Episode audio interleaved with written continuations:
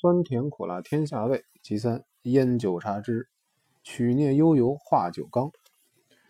一九五一年，我在台北曾参加一个不定期的酒会，加入的酒友都是黄白不拘、有几分酒量的人物。会员到齐，足足能坐满三桌。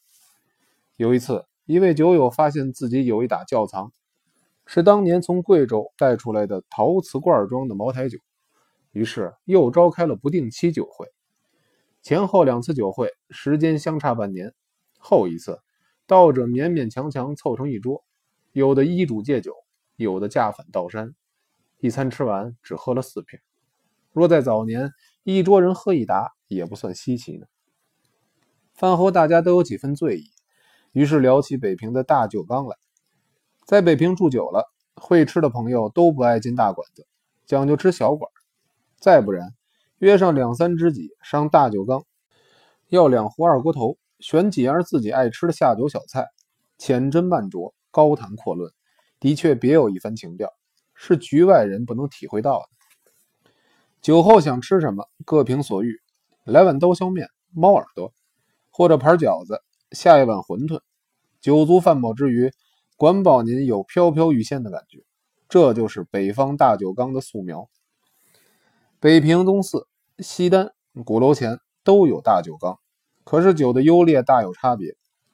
故有金寿身是泡酒缸的行家，据他说，好的二锅头首推鼓楼永兴酒站。大酒缸这行生意跟海味店全是山西人独占的生意。这类大酒缸通常都是两间门脸，像永兴三间门脸的算是独一份儿，有些怯勺还不敢随便进去呢。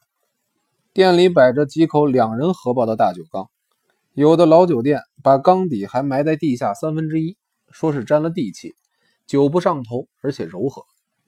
酒缸上面盖着用厚木杆加亮漆做的缸盖，漆的锃光瓦亮，这就是大酒缸的活招牌。大酒缸不分散座雅座，来喝缸的人都是围缸而坐，间或摆上两三张小方桌，凡是跟朋友有私话要谈。说和拉纤谈买卖，多半找张方桌坐，就不跟大家围酒缸了。大酒缸全有字号，而且牌匾都是名书法家或三鼎甲写的。不过牌匾都是悬在屋里，去喝酒的人只注重酒的纯不纯，很少有人留意牌匾是什么字号、什么人写的。有些人在这家喝了一二十年的酒，只知道是什么地方的大酒缸，能说得上字号来的，恐怕寥寥无几。大酒缸卖的酒，二锅头也好，净流也罢，全都放在柜台的鬼脸坛子里。酒是论壶计值，用锡制的酒壶，也有的用酒素子，一般都是二两、四两两种。只有什刹海烟的斜街有一家酒缸，有六两装的酒素子。据说张之洞卸任湖广总督之后，有几名卡什哈跟大帅进京，就住在张家别墅寸园，每天晚上泡大酒缸。总觉得酒缸欺负他们外乡人，每壶酒的分量不够，时常吵吵闹闹。后来让张香帅知道了，特地到西气店定打了六两装的壶，交给柜上装给哥什哈们大酒。所以流传开来，都说这家大酒缸有六两装的壶。抗战胜利后，我同两位酒友特地前往印证，跟柜上要六两装的壶打酒。掌柜的知道我跟南皮张家有渊源，不但喝到南路净流的好酒，还吃到老板自己下酒的酥鲫鱼、酱兔腿呢。有些年轻朋友刚刚学会喝了两盅，又怕人笑话他酒量太差，总喜欢单枪匹马偷偷到大酒缸泡一阵子。初学乍练，酒量当然不会太大，您喝不了一壶，叫一杯酒来喝，酒缸的东伙照样欢迎，因为这种人。酒喝不多，菜却不少叫。喝酒的朋友每个人习惯不同，有人喝四两，有几粒花生米，半块豆腐干就够下酒的了。有人喝酒必定要几样可口的下酒小菜。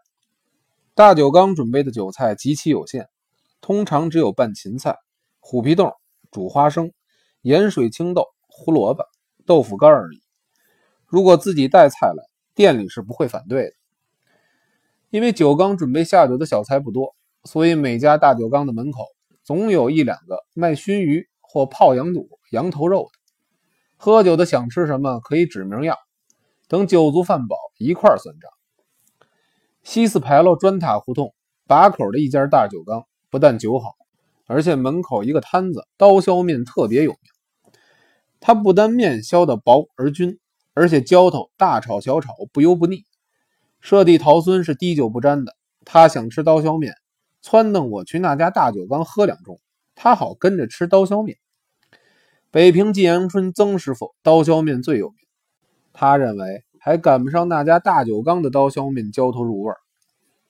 雍和宫附近有一家酒缸，据说他家有一部分烧酒是私酒贩子从朝阳门背进来的，赶巧了真有好酒。他家门口卖猫耳朵的虽然也是山西人。可是做法别致，惠而不炒，对牙口不好的最对味。广福居的女掌柜穆大嫂曾经特地从南城到北城去尝试，认为确有独到之处。自己回到柜上试做了几次，都没有人家做得好。所以后来您到木科寨叫猫耳朵，他们只卖炒不卖烩的。马市大街有一家大酒缸，除了南路烧酒外，兼卖保定出产的土黄酒。又叫干闸，这是北平唯一不是山西人经营的大酒缸。一个卖烫面饺的是顺义县人，一个卖馄饨的是保定府人。烫面饺的笼屉永远是热气腾腾，一屉一屉往屋里送。馄饨挑子锅里的高汤随时都在翻滚。馄饨虽然没有什么特别，可是汤清味正，佐料齐全，而且地道。卖烫面饺的叫老奎，从早上到中午。推着车子在马大人胡同钱粮胡同做生意，过午就到酒缸门口摆摊了。北平人吃的烫面饺，除了猪肉白菜、羊肉韭菜、牛肉大葱之外，很少用菠菜、荠菜、小白菜等深绿色的蔬菜做馅儿。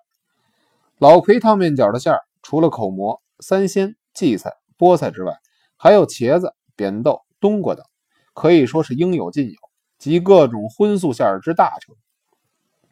抗战时期，吴子玉避居北平石锦花园，既恨日本人阴狠残暴，又恨汉奸们恬不知耻。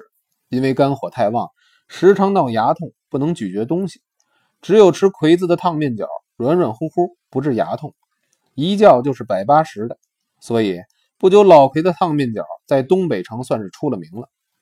抗战胜利时，笔者回到北平，听说老葵领了个牌照，自己经营一份酒缸。生意还挺不错。自从红卫兵几次清算斗争，老奎被斗得扫地出门。他们认为大酒缸是有钱有闲阶级的消遣地方，也都陆续淘汰。现在大酒缸已成了历史名词。